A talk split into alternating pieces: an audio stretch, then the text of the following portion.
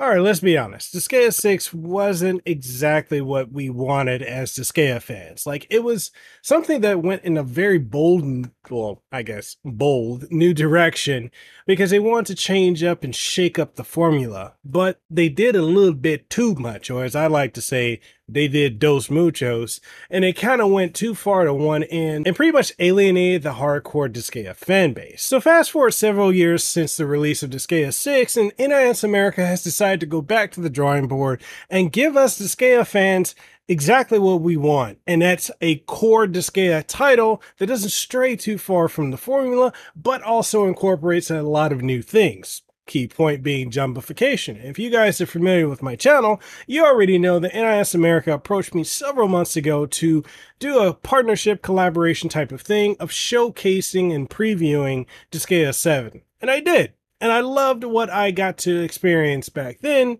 And I love what I got to play now. So we're going to talk about Disgaea 7 and if you should pick it up. I mean, the spoilers already with me saying I loved it, so I think you probably should but we're going to dive into it. And yes, I got to let you guys know, Disgaea 7 was provided to me by NIS America, but they're not seeing this before you do. So, yeah.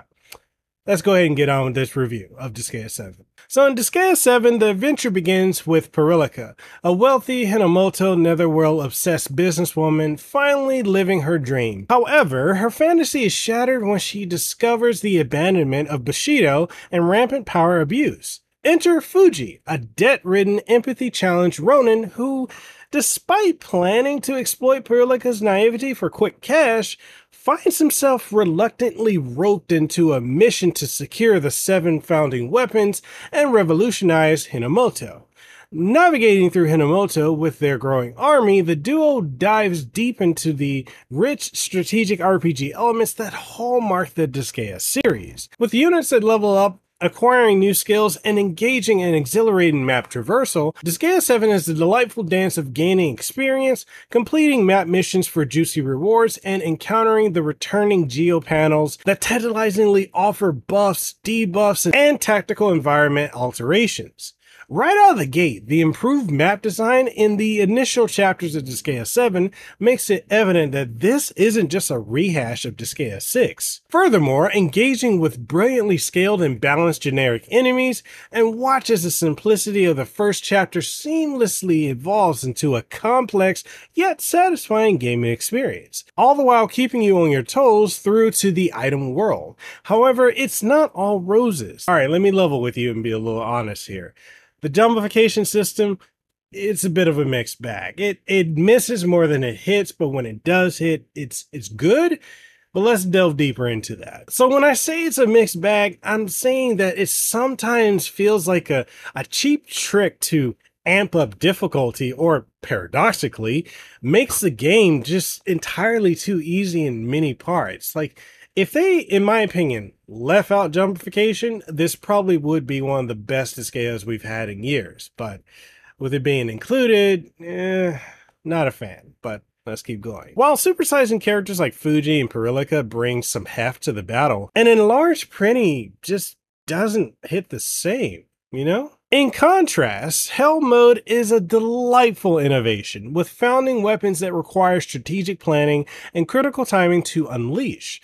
This mode brings an electrifying layer of strategy and ensures each character wielding these mighty arms stays relevant and impactful throughout the gameplay.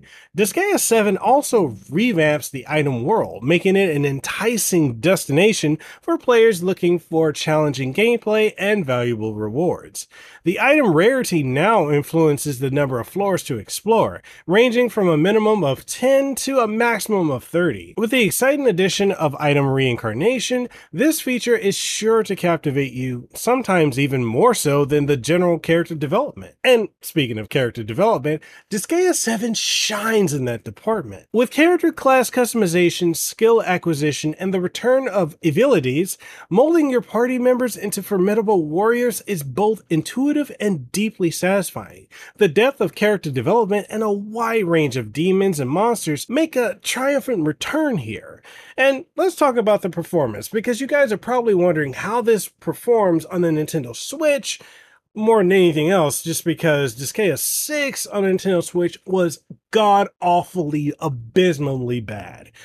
That's not the case here. We're going to talk about it. It's also good on Steam Deck, ROG Ally, Lenovo Legion Go, PlayStation 4 and 5, but let's dive more into the performance on the Switch, just so those of you who are going to pick it up on that, you know what you're getting your hands into. Disgaea 7 is a smooth operator on the Nintendo Switch, and like I said, it works well on other platforms too, but specifically on the Switch, it delivers pleasing graphics and special attack animations that don't give it any type of slowdown or any type of graphical hiccups or performance dips. It's pretty much rock solid across the board from everything I've experienced in both the handheld and docked mode. And I've tested this on my Nintendo Switch OLED as well as on my Nintendo Switch Lite, and I've had no issues with it. When I dock the OLED, it runs perfectly fine. So if you're concerned about diving into Disgaea 7 on Nintendo Switch because of how, let's just be honest, piss poor the Disgaea 6 was on the Nintendo Switch, you don't have to worry about it. It runs perfectly fine here. So any type of qualms or concerns or fears,